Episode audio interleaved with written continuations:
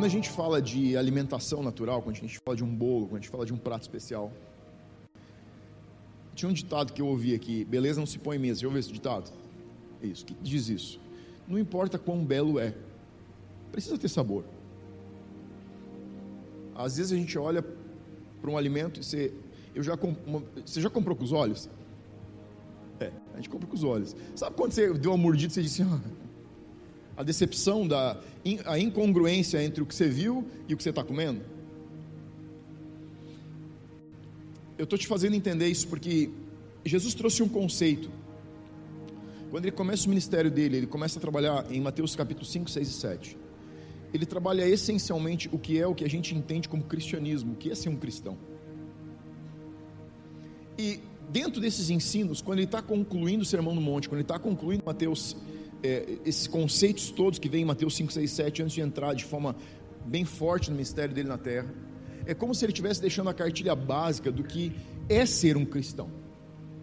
Um dos princípios que ele fala está em Mateus capítulo 5 e versículo 13. Se você não tem Bíblia, você pode acompanhar a gente no telão aqui. A gente vai passar todos os versículos aqui. Mateus 5,13 diz assim: Os discípulos, o sal da terra. Vós sois o sal da terra. Fala comigo. Eu sou o sal da terra. Nós somos o sal da terra. Jesus disse: os discípulos são o sal da terra. Ora, se o sal vier a ser insípido, ou vier a se tornar sem sabor, como lhe restaurar o sabor? para nada mais presta senão para ser lançado fora e pisado pelos homens. Então, se vier é uma condição, ele está dizendo o seguinte: se por acaso ele se tornar sem sabor, por que, Jesus está falando isso dentro do conceito que ele trouxe das bem-aventuranças? O sal tem uma propriedade e um propósito, uma propriedade e um objetivo. Nós usamos sal hoje nos nossos dias apenas com um objetivo: qual é? temperar o alimento. Você põe sal para a comida pegar gosto, para ficar gostoso. Nessa época, o sal, além do objetivo de temperar o alimento, era muito mais usado para conservar os alimentos do que para trazer o sabor para a comida. Esse tempo não existia geladeira. Você guardava a comida, salgando ela excessivamente e depois dessalgando para se alimentar dela. Você que mora aqui no Rio Grande do Sul, já teve algum contato com charque, carne seca, sabe? O processo é esse. Você salga excessivamente, ela chega a ficar seca, branca, a gente gosta de fazer em casa. E depois você precisa hidratar ela, salgar, para ela chegar num ponto onde você pode se alimentar sem arrebentar com os seus rins. Apesar dessa comida salgada ser boa. Então, nessa temporada, quando Jesus está usando o exemplo do sal, ele está falando de duas coisas e não só de uma. Ele está dizendo o seguinte: o sal tem uma propriedade que é conservar.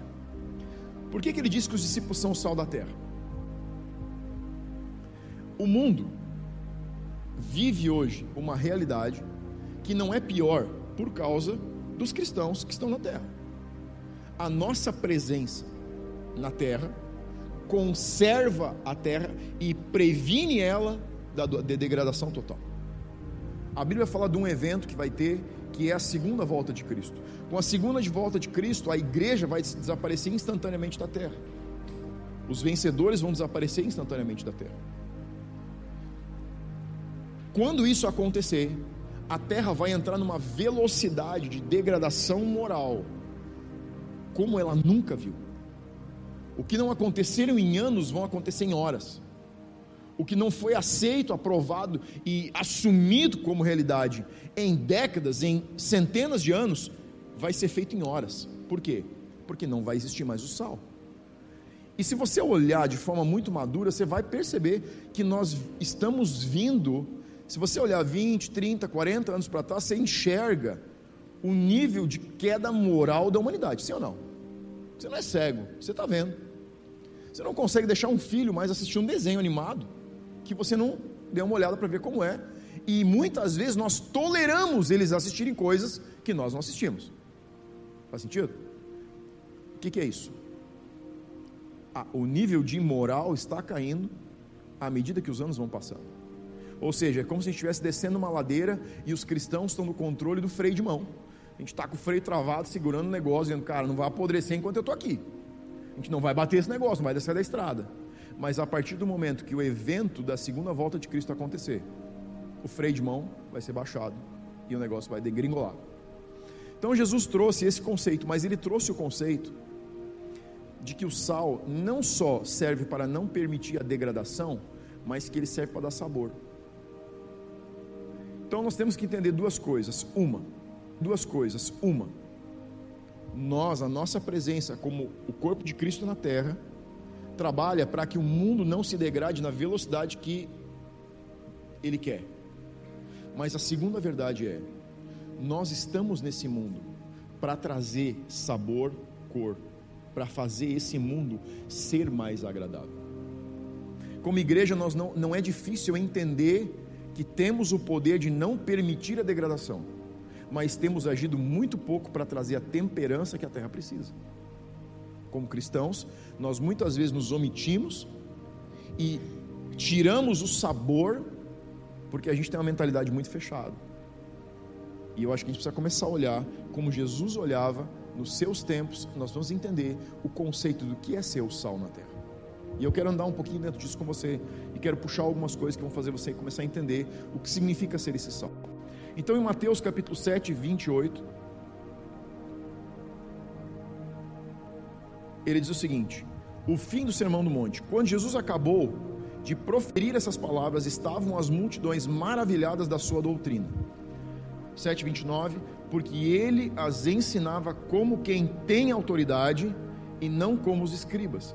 Então o que você está vendo aqui é, quem eram os escribas? Os escribas eram os mestres da lei, eram as pessoas que entendiam da lei, dos profetas, dos livros históricos, dos livros proféticos, eles tinham o conhecimento teológico daquilo que Deus havia feito até ali e daquilo que Deus já havia falado que iria fazer.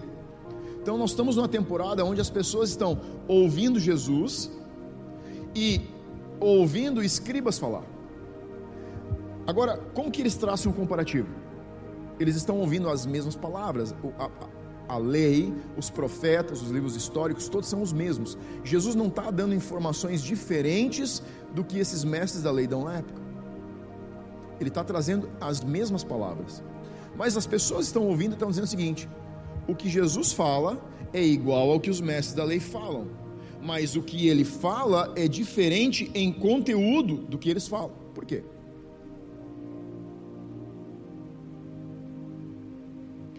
Porque as palavras de Jesus carregavam algo que as palavras dos mestres da lei daquela época não carregavam. O conceito do sal de que Jesus falou para os discípulos, ele estava chamando eles para uma realidade chamada o poder da integridade. Integridade é a capacidade que nós temos de ser inteiros. Um cano de metal não é íntegro, porque ele é oco, ele tem um buraco interno, e isso faz com que ele não seja íntegro. Uma barra de ferro é íntegra, por quê? Porque tanto o seu conteúdo quanto as suas partes externas tem e é constituída do mesmo material. Integridade é exatamente isso. Integridade é a capacidade de nós sermos internamente o que nós manifestamos do lado de fora, ou manifestar do lado de fora o que nós somos do lado de dentro. Jesus estava chamando a atenção dos discípulos para eles entenderem que o cristianismo passa pelo fundamento básico de não falar mais do que está aqui dentro, mas também de não falar menos do que está aqui dentro. Isso é propriedade e objetivo. A diferença que fazia com que as palavras de Jesus carregassem algo diferente de apenas a informação era o nível de integridade com que ele andava sobre a terra. Não era um nível de ensino que ele trazia, era um nível de integridade que ele vivia. Qual a diferença dos mestres da lei? Eles sabiam as mesmas coisas, mas eles não viviam o que eles falavam. Em uma outra passagem, se você pesquisar depois, você vai encontrar que tem um versículo que diz assim: eles, pessoas perguntam a Jesus, Jesus, e com relação ao que os mestres da lei dizem? Jesus disse: com relação ao que dizem os mestres da lei, façam o que eles dizem, mas não façam o que eles façam. O que, que ele estava falando? Ele estava trazendo o entendimento de que a palavra que eles lançavam proferiam carregavam uma essência, mas eles não carregavam a mesma essência do que a palavra que eles falavam. A gente fala aqui muito sobre o poder do testemunho. O poder do testemunho, é, Apocalipse diz que o testemunho é o espírito da profecia. Ou seja, testemunhar o que Deus faz na minha vida carrega uma declaração daquilo que Deus vai fazer. Quando você compartilha o que Deus está falando, fazendo em você, quando você compartilha o testemunho de uma cura, de uma palavra que você recebeu, que se cumpriu, você está chamando a existência, a realidade de um Deus que vai repetir o que ele já fez. Por que, que nós oramos por cura todo final de semana? Porque na semana passada, quando nós oramos, nós vimos Deus curar pessoas. Você estava aqui, você viu. Por isso nós vamos orar de novo, porque aquilo que aconteceu na semana passada é uma declaração de que Ele vai fazer de novo. E nós vamos fazer hoje de novo, porque nós estamos declarando que Ele vai fazer na. Você está entendendo? Esse é o poder do testemunho. A diferença entre o que Jesus falava e o que os fariseus falavam é que os fariseus apenas falavam da Bíblia, não tem nenhum papel aqui. Eles ensinavam palavras, e Jesus ensinava integridade alinhado com as palavras. E aí você entende algo que essa palavra aqui, esse versículo diz. Esse versículo diz o seguinte: E as multidões ficavam maravilhadas. Volta lá. Por que, que elas ficavam maravilhadas? E o que significa maravilhadas? Maravilhadas aqui no contexto original, a palavra original diz expelir com uma pancada, expulsar por pancada. O contexto significa ficar chocado, ficar absorvido, absorto, chocado com o que você está ouvindo. O que acontecia? É que essas pessoas ouviam Jesus e elas eram chocadas internamente com uma realidade que elas não eram chocadas quando ouviam a religião falar. Os mestres da lei compartilhavam o que eles aprendiam de outras pessoas. Eles tinham a autoridade que era delegada por um carteiraço eles faziam uma escola de formação com mestres da lei e eles saíam de lá, ó, oh, eu fiz a escola em tal lugar com tal mestre e eu tenho eu estou propagando o ensino daquele mestre. Isso era uma reclamação de potencial de comunicação, mas não carregava poder de transformação.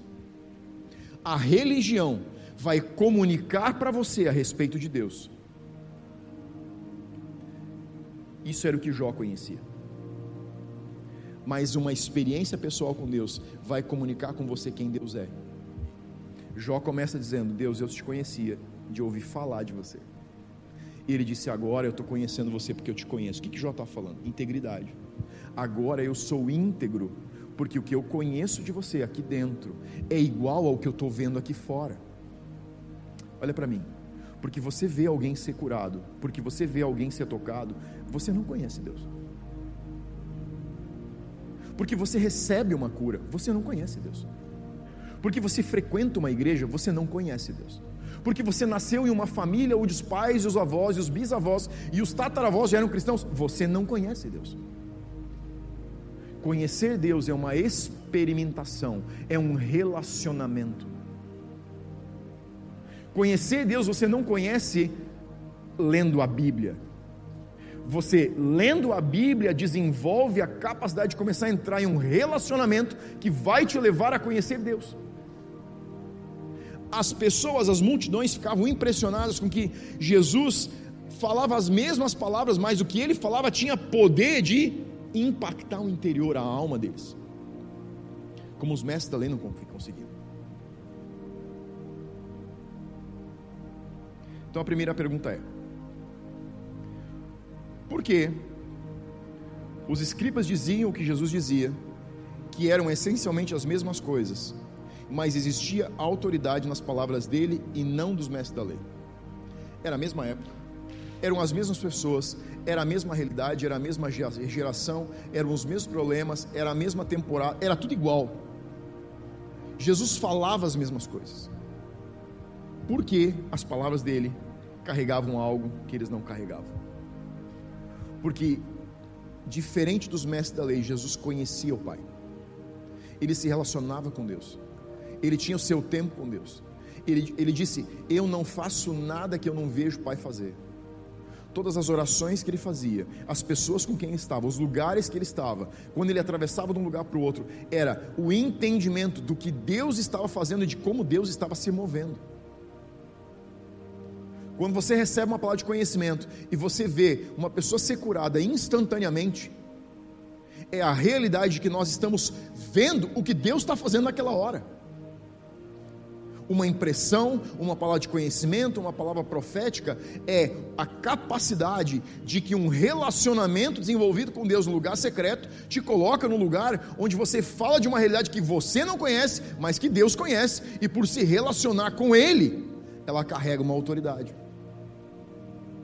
Por que, que quando a palavra de conhecimento vem, a cura acontece? Porque a palavra de conhecimento carrega autoridade para fazer aquilo que Deus já está vendo pronto, concluído. Porque quando a palavra de conhecimento vem e você diz, nossa, mas isso aqui sou eu, estou aqui. O teu nível de fé sobe e o nosso nível de fé sobe. Quando a gente diz, nossa, a pessoa está aqui, vai acontecer. Por quê? Porque a gente sabe que é uma declaração, não é uma possibilidade. É Deus dizendo: Eu estou vendo você, eu sei onde você estava, eu sei o que te aconteceu, eu sei o que você pensou, eu sei o que você passou essa semana. Deixa eu falar com você, olha para mim, continua olhando para mim. Eu estou falando com você de forma pessoal agora. Número dois, o que dava a Jesus essa capacidade de chocar, de impactar com palavras, que tinha poder nas palavras? Olha o que diz Mateus 7, 24. Os dois fundamentos. Todo aquele, pois, que ouve estas minhas palavras e as pratica. Então aqui a afirmação é: ouvir e praticar. Será comparado a um homem sábio que edificou sua casa sobre a rocha. Então guarda aí. Quem é sábio? Quem ouve e pratica. Aí ele continua. Caiu a chuva, transbordaram rios, sopraram ventos, deram com ímpeto contra aquela casa, que não caiu, porque fora edificada sobre a rocha. Aí ele continua. E todo aquele que ouve as minhas palavras e não as pratica, segundo conceito, será comparado a um homem tolo, que edificou a sua casa sobre areia. E caiu a chuva, transbordaram um rio, sopraram ventos e deram com ímpeto contra aquela casa, e ela desabou, sendo grande a sua ruína. E ele diz: Fim do sermão do monte. O que, que esses versículos carregam essencialmente? Duas realidades. Pessoas sábias agem com sabedoria assim como pessoas tolas agem com tolice. Quando Jesus trouxe essa verdade, no final do capítulo 7, já indo para o encerramento do ensino dele, ele disse o seguinte: ou você está agindo com sabedoria, ou você está sendo um tolo. Não existe uma terceira posição. Ou você é sábio, você é tolo. Muitas pessoas vivem uma vida pensando que elas podem ficar em cima do muro. Deixa eu dizer uma coisa para ti: não existe em cima do muro. Em cima do muro é igual a avestruz que enfia a cabeça no buraco e acha que se escondeu. Ela põe a cabeça no buraco e acha que está segura. Isso é em cima do muro. Jesus deixou muito claro que não existe em cima do muro. Ou você entrega a sua vida para Deus, e você engrena nessa vida com Deus e você diz, tá, isso aqui vai, agora, isso vai, vou fazer meu coração queimar por isso. Eu vou começar a colocar Deus em todas as áreas da minha vida. Eu vou colocar Ele no trabalho, eu vou colocar no meu relacionamento, eu vou colocar em como eu crio meus filhos, eu vou colocar aí como eu vou para a minha igreja, como eu vivo com a minha devoção. Isso aqui é a sabedoria. Ele diz: ou você vai continuar ouvindo, ouvindo, ouvindo, ouvindo e não praticando. O provérbio diz: confiar em um tolo é como depositar confiança em um pé destroncado. Já destroncou o pé e caminhou? Você pisa pensando, se torcer eu caio. É isso que o provérbio diz. Aquele que ouve, vou alinhar isso. Ah, o que foi que eu ouvi hoje à noite? Ah, eu ouvi isso, isso, isso. Hum, então aqui eu vou ter que fazer um alinhamento. É bem simples. Você não precisa largar teu trabalho e agora morar dentro da igreja. Eu estou falando de você receber aquilo que Deus está te dando todos os dias. E você simplesmente colocar na tua vida de forma prática para que você comece a ser uma pessoa sábia. A sabedoria é um resultado de um estilo de vida de ouvir e praticar porque você ouve e pratica, você começa a andar em um desenvolvimento de um relacionamento com Deus, você começa a procurar pessoas que começam a influenciar a sua vida de forma com mais sabedoria, você vai querer começar a ouvir apenas pessoas que têm palavras de sabedoria, você vai começar a querer estar em lugar onde as pessoas falam palavras que impactam o teu interior, e às vezes esse impacto choca você,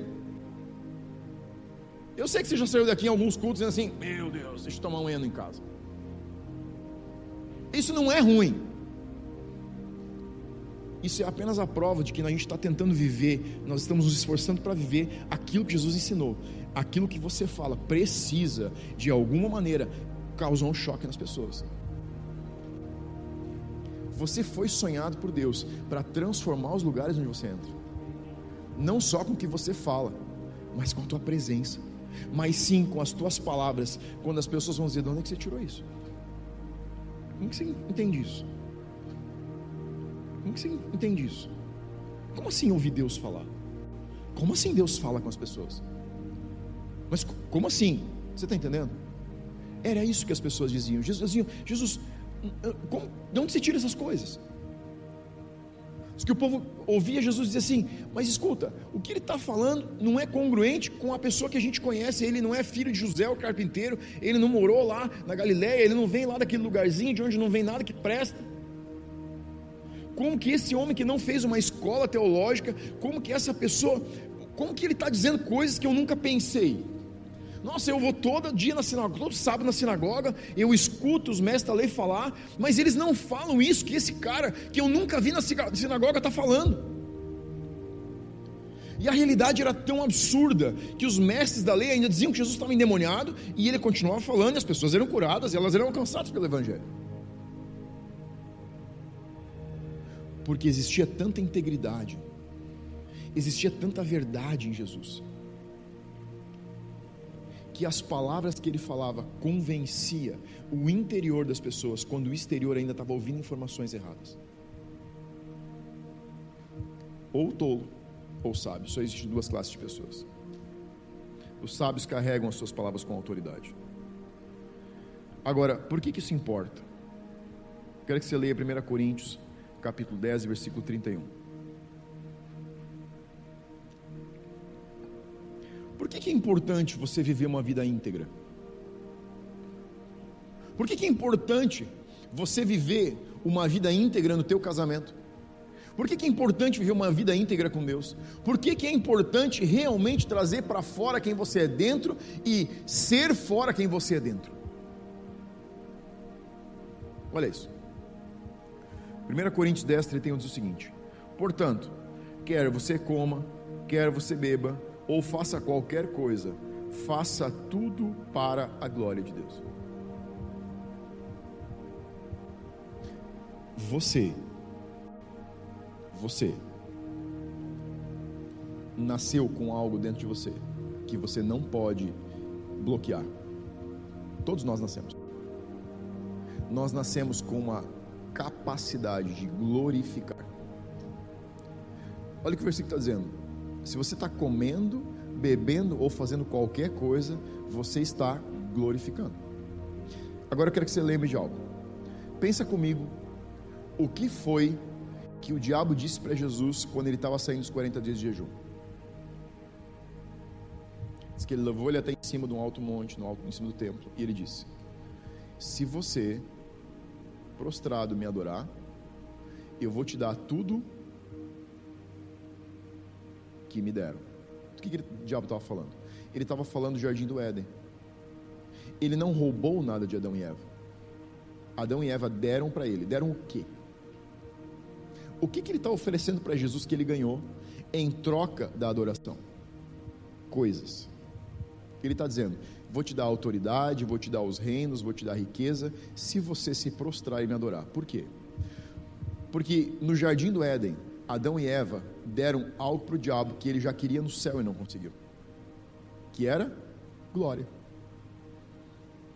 A Bíblia diz que ele olhou para Deus e disse: Eu sou capaz de receber a mesma glória que esse Deus está recebendo. Vou colocar um trono para mim no alto monte, na montanha alta, falava de um, fala do lugar onde é, está o trono de Deus. O diabo era um anjo de luz que ministrava na presença de Deus.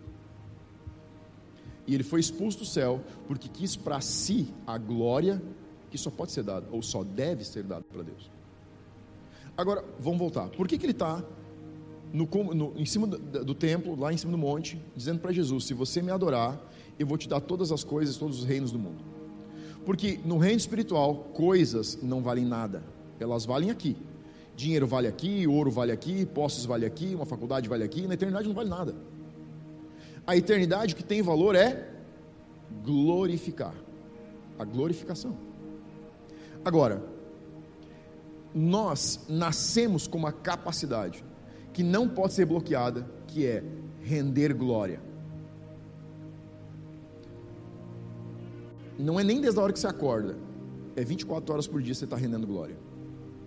A questão é a quem eu estou rendendo glória. O que esse versículo aqui está dizendo em 1 Coríntios, Paulo está escrevendo aos Coríntios, está dizendo, está dizendo o seguinte: não é sobre comida e bebida, é sobre entender que as coisas mais essenciais da vida, até as coisas mais importantes, porque ele está conectando comida e bebida, coisas elementares da vida, com glória a Deus. Ele está saindo de um extremo e indo para o outro. Ele está dizendo, fazendo as coisas mais simples, ou no seu tempo de adoração, para Deus é a mesma coisa. Sabe como que nós pensamos? Eu posso viver a minha vida, nós secularizamos. Eu posso viver a minha vida e eu vou no final de semana fazer algo para Deus. Eu vou viver para Deus, eu vou adorar a Deus, vou levantar as minhas mãos. Eu vou lá na igreja, eu vou reunir com o povo lá, com a minha família, com as pessoas que eu gosto. A gente vai levantar a mão, vai cantar, vou dar glória a Deus, vou dizer que Deus é santo, vou dar um aleluia, vou orar, vou fechar meu olho, vou ajudar a orar para alguém para ser curado. Nós secularizamos, nós dizemos o seguinte: o que está na minha vida é separado da minha devoção. Ei, para Deus não existe secularização, porque Paulo está dizendo: se você está comendo e bebendo, se você está dormindo, se você está lavando roupa, se você está lavando o tênis do teu filho, se você está fazendo algo, se você está trabalhando, se você está andando de bicicleta, se você está andando de carro, se está tomando chimarrão com tua esposa, se você está fazendo comida, se está picando alho, se você está cortando a grama, isso é uma maneira de ou glorificar a Deus ou glorificar o diabo.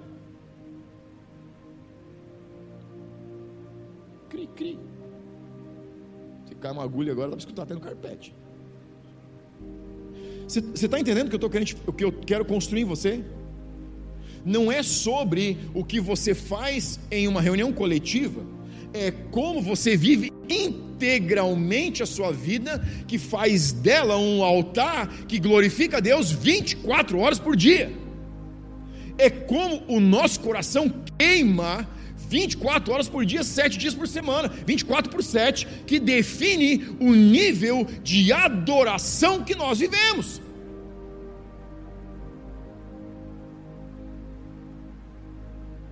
O que eu faço, como eu falo, o que eu penso, como eu ajo com a minha esposa, com os meus filhos, como eu ajo com, a minha, com os meus líderes, como eu ajo em tudo, ou glorifica Deus, ou não glorifica Deus e dá a glória para o diabo.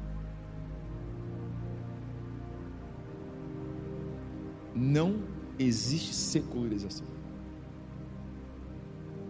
É uma coisa só. Por isso que é tão importante você entender que relacionamento com Deus não é o que acontece aqui, é o que acontece na vida. Porque ela define o quanto você está glorificando Deus com tudo que Ele te deu.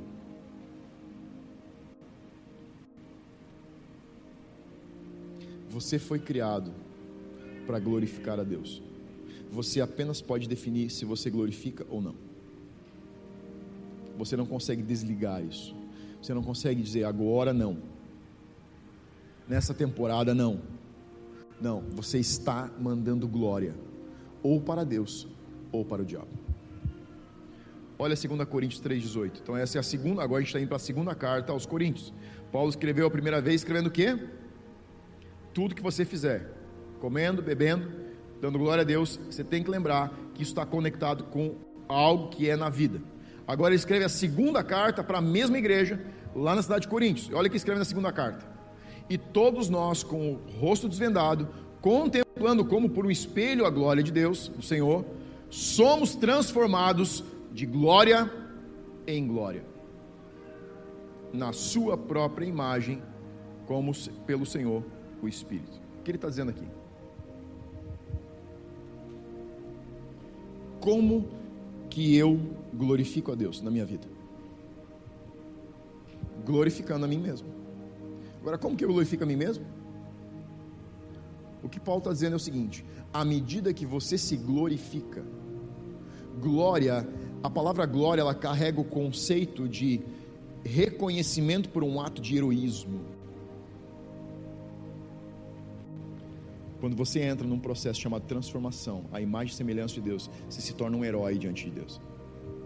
Porque você diariamente começa a redimir a sua vida de um lugar decaído para um lugar exaltado onde Deus está. Sabe como que se glorifica Deus? Quando você se torna como Ele é. Sabe como que você se glorifica? E como que você glorifica a Deus? Quando você engaja em um processo de todo dia dizer, Deus, eu quero ser como você é. Eu quero carregar o teu DNA. Deus, fala para mim, como que eu carrego, como que eu pareço mais com você hoje? Como que eu sou mais como você? Como que a minha família vai perceber que eu sou mais como você? Como que eu sou mais como você para os meus filhos? Como que eu sou mais como você para o meu marido, para minha esposa, para minha família, para os meus amigos, para a minha igreja, para as pessoas do meu trabalho?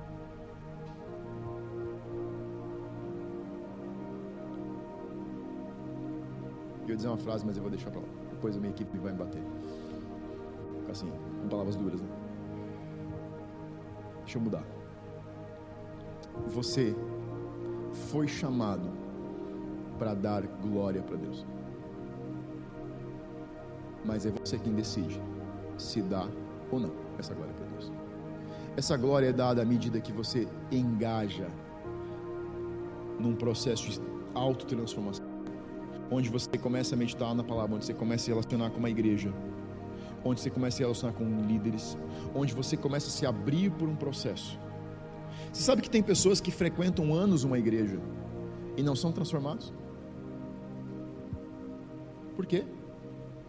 Porque eles nunca se abrem, eles nunca são íntegros nas suas intenções. Isso acontece em todas as igrejas nossa. Pessoas que passam meses, semanas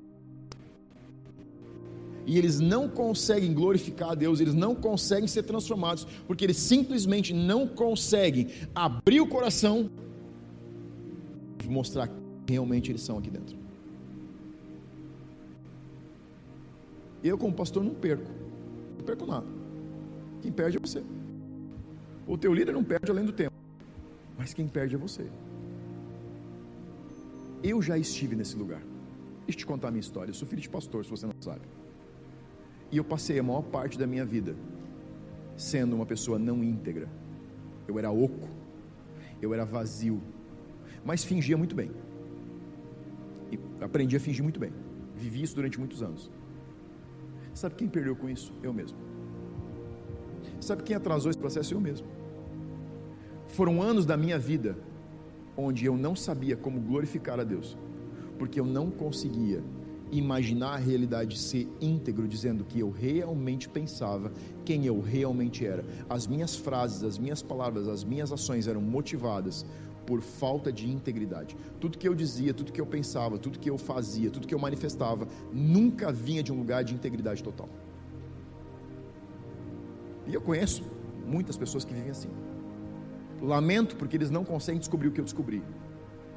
Que quando a gente uma vez sinceramente é íntegro, é a única porta que você pode abrir para realmente viver um processo de transformação.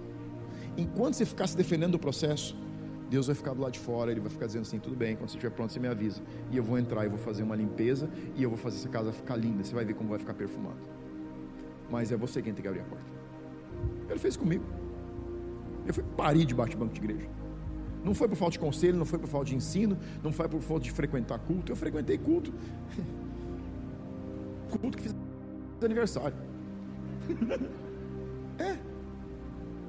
Mas vivia que nem uma avestruz, com a cabeça enfiada do buraco, achando que estava escondido. Mas de Deus a gente não pode se esconder. Eu vivi uma crise sabendo que eu não era quem eu falava que era. Esse é meu passado. Bem-vindo a ele. Espero que você se sinta bem, não mal. Uma vez um, um pastor amigo meu veio e ele disse assim: Ô, oh, uma pessoa me disse que você fala umas coisas no púlpito lá. Eu disse: Eu falo mesmo. Falo. Falo. Mas eu quero que você saiba que eu não tenho medo do meu passado. Porque ele não fala de quem eu sou. Era. Ele fala de quem eu era. Sabe de quem o teu passado fala? De quem você era. Você não precisa ser mais amanhã quem você foi no teu passado. Mas existe um caminho que é se abrir para aquilo que Deus quer fazer. E Ele sempre quer fazer. Papai ama você mais do que você imagina. Mas você precisa ser íntegro com Ele primeiro. E depois com as pessoas que estão com você. E aí você vai ver um processo que vai começar a acontecer na tua vida. Quando nos tornamos a imagem dele. Olha o que diz Filipenses capítulo 4, no versículo 8. É Paulo escrevendo aos Filipenses, mais uma carta de Paulo, outra igreja, mas carrega um conceito muito verdadeiro. Finalmente, irmãos, tudo, tudo que é respeitável, tudo que é justo, tudo que é puro, tudo que é amável, tudo que é de boa fama, se existe alguma virtude, se existe algum louvor, seja isso que ocupe o vosso pensamento. Você quer viver um processo de transformação na tua vida? Pega esses versículos aqui, esses dois versículos, esses dois aqui, e joga durante seis meses na tua vida diária. Mas joga da seguinte maneira: você pega o teu casamento e você pensa, o que que no meu casamento não estou fazendo de verdadeiro, respeitável, justo, puro, amado? Ah, isso, isso, isso, isso, isso. Muda isso. Pega o, teu relacionamento com teus filhos, mesma coisa. Pega no teu trabalho, mesma coisa. Pega com tua liderança, quem cuida do teu coração faz a mesma coisa.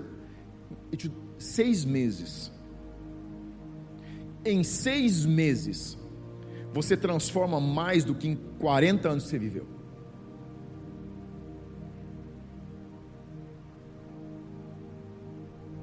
Se um pensamento vier, você passa pelo filtro. Deixa eu ver. Esse pensamento está alinhado. Ah, não está alinhado. Então não vou pensar. Sobre si, sobre o teu cônjuge, sobre a tua família, sobre a tua igreja, sobre o teu líder, sobre as autoridades, sobre o teu país, sobre o teu futuro. Tudo, joga tudo dentro desse filtro aqui. O que sobrar, você pensa. O que não passar e bater no filtro, você joga fora. Faz seis meses. Faz um mês. E você vai pensar diferente. Faz um mês. Todos os dias, anota isso, carrega com você, manda fazer um banner, coloca no teu carro, coloca na tua casa, cola na porta, cola nas costas da tua esposa se precisar, coloca na tua testa, gruda onde você quiser e vive durante 30 dias, você vai viver mais transformação que você viveu na tua vida até hoje. Você vai começar a conhecer um Deus real e verdadeiro. As igrejas estão cheias de crentes que leem a Bíblia, mas eles não praticam. Você sabe que não pode mentir, mas você mente. Você sabe que não pode adulterar, mas adultera. Você sabe que você não pode roubar, mas você rouba. Você sabe que você não pode fazer fofoca, mas você faz. Você sabe que não pode falar contra a autoridade, mas você está entendendo o que eu estou falando? Quando a igreja fizer aquilo que a Bíblia diz para ela fazer, quando os cristãos fizerem o que a Bíblia diz para eles fazer, o mundo vai parar de apodrecer. Porque o sal que não consegue salgar e não consegue dar sabor, serve com um propósito só: ser pisado. Você sabe por que, que os cristãos são pisados no mundo? Agora já sabe. Porque a gente tem, perdido o poder de salgar e dar sabor às coisas. Se nós fôssemos mais agradáveis, nós seríamos convidados para estar em lugares que nós queremos estar e não somos chamados. A gente começa a concluir. João 17, versículo 1, é a oração que Jesus fez antes de ascender ao céu. Ele fez essa oração e ele disse o seguinte: Tendo Jesus falado essas coisas, levantou os olhos ao céu e disse: Pai, é chegada a hora, glorifica o teu filho, porque o filho te, para que o filho te glorifique a ti. Assim como lhe conferiste autoridade sobre toda a carne, a fim de que ele conceda a vida eterna a todos que lhe deste. E a vida eterna é esta: que conheçam a ti, o único Deus verdadeiro e a Jesus Cristo a quem enviaste. E aí ele termina o versículo 4 dizendo o seguinte: Eu te glorifiquei na terra, consumindo a obra que você confiou para que eu fizesse. Como que se glorifica a Deus? Sendo quem Ele chamou você para ser, fazendo o que Ele chamou você para fazer. Sendo quem Ele chamou você para ser, e fazendo o que Ele te chamou para fazer.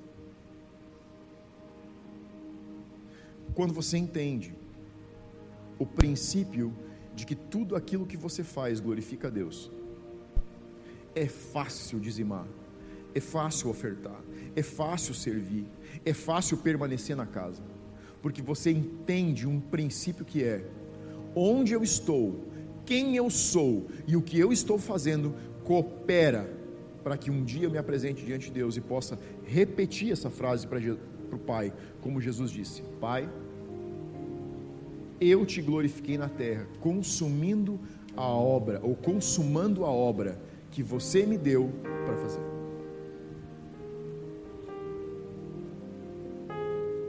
Sabe como que você glorifica a Deus?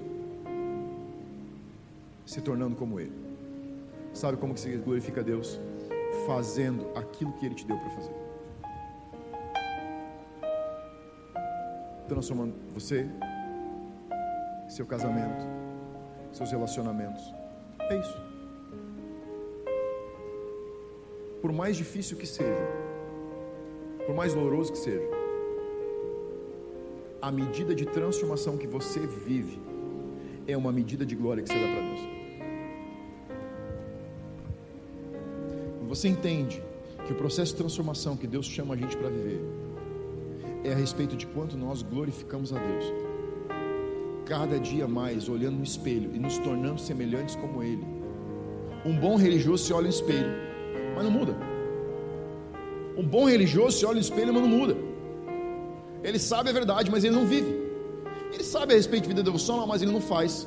Ele sabe sobre oração, mas ele não ora. Ele sabe sobre jejum, mas ele não jejua. Ele sabe sobre estar conectado em família, mas não está. Ele sabe sobre pertencer a uma família espiritual, mas não pertence. Ele sabe que não deve mentir, mas ele mente. Você está entendendo?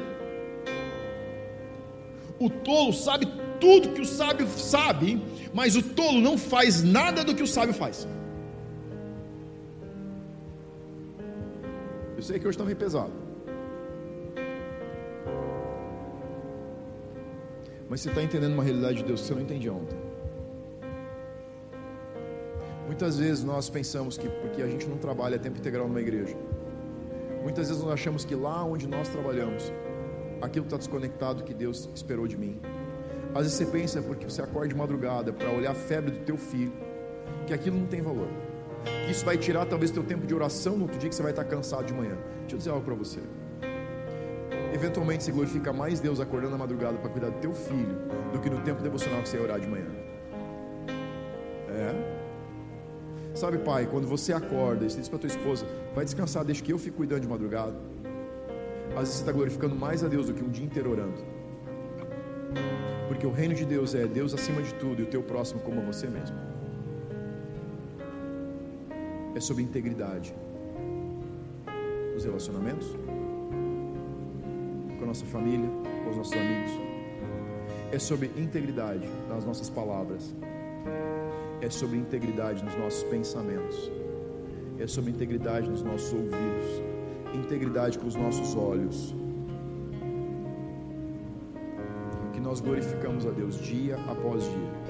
E quando você glorifica a Deus, você se torna como Ele. Você fica parecido com aquilo que você adora. Versículo que diz: tornem-se semelhantes a eles, aqueles a quem adoram. Aquilo que você honra, aquilo que você ama aquilo que você busca é o que você se torna. Você não precisa se preocupar em fazer coisas.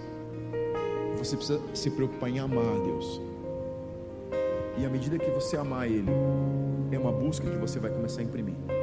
E essa busca é uma construção diária que começa a produzir uma transformação. Que um dia você não vê, mas depois de algum tempo você olha para trás e diz assim: Nossa, está tão diferente. Minha esposa diz para mim às vezes: é tão bom ouvir isso dela. Meus filhos dizem isso. E são duas declarações: uma dolorida de que estava desalinhado, e uma de alegria, que está começando a ficar alinhado. Que eu quero convidar você é que primeiro você entenda que Deus te ama acima de tudo. O amor de Deus não pode mudar faça o que você fizer. O que pode mudar é para quem e quem você está glorificando, a maneira que você vive, como você pensa. Você foi feito, você foi sonhado por Deus para glorificar a Deus em todos os momentos da tua vida.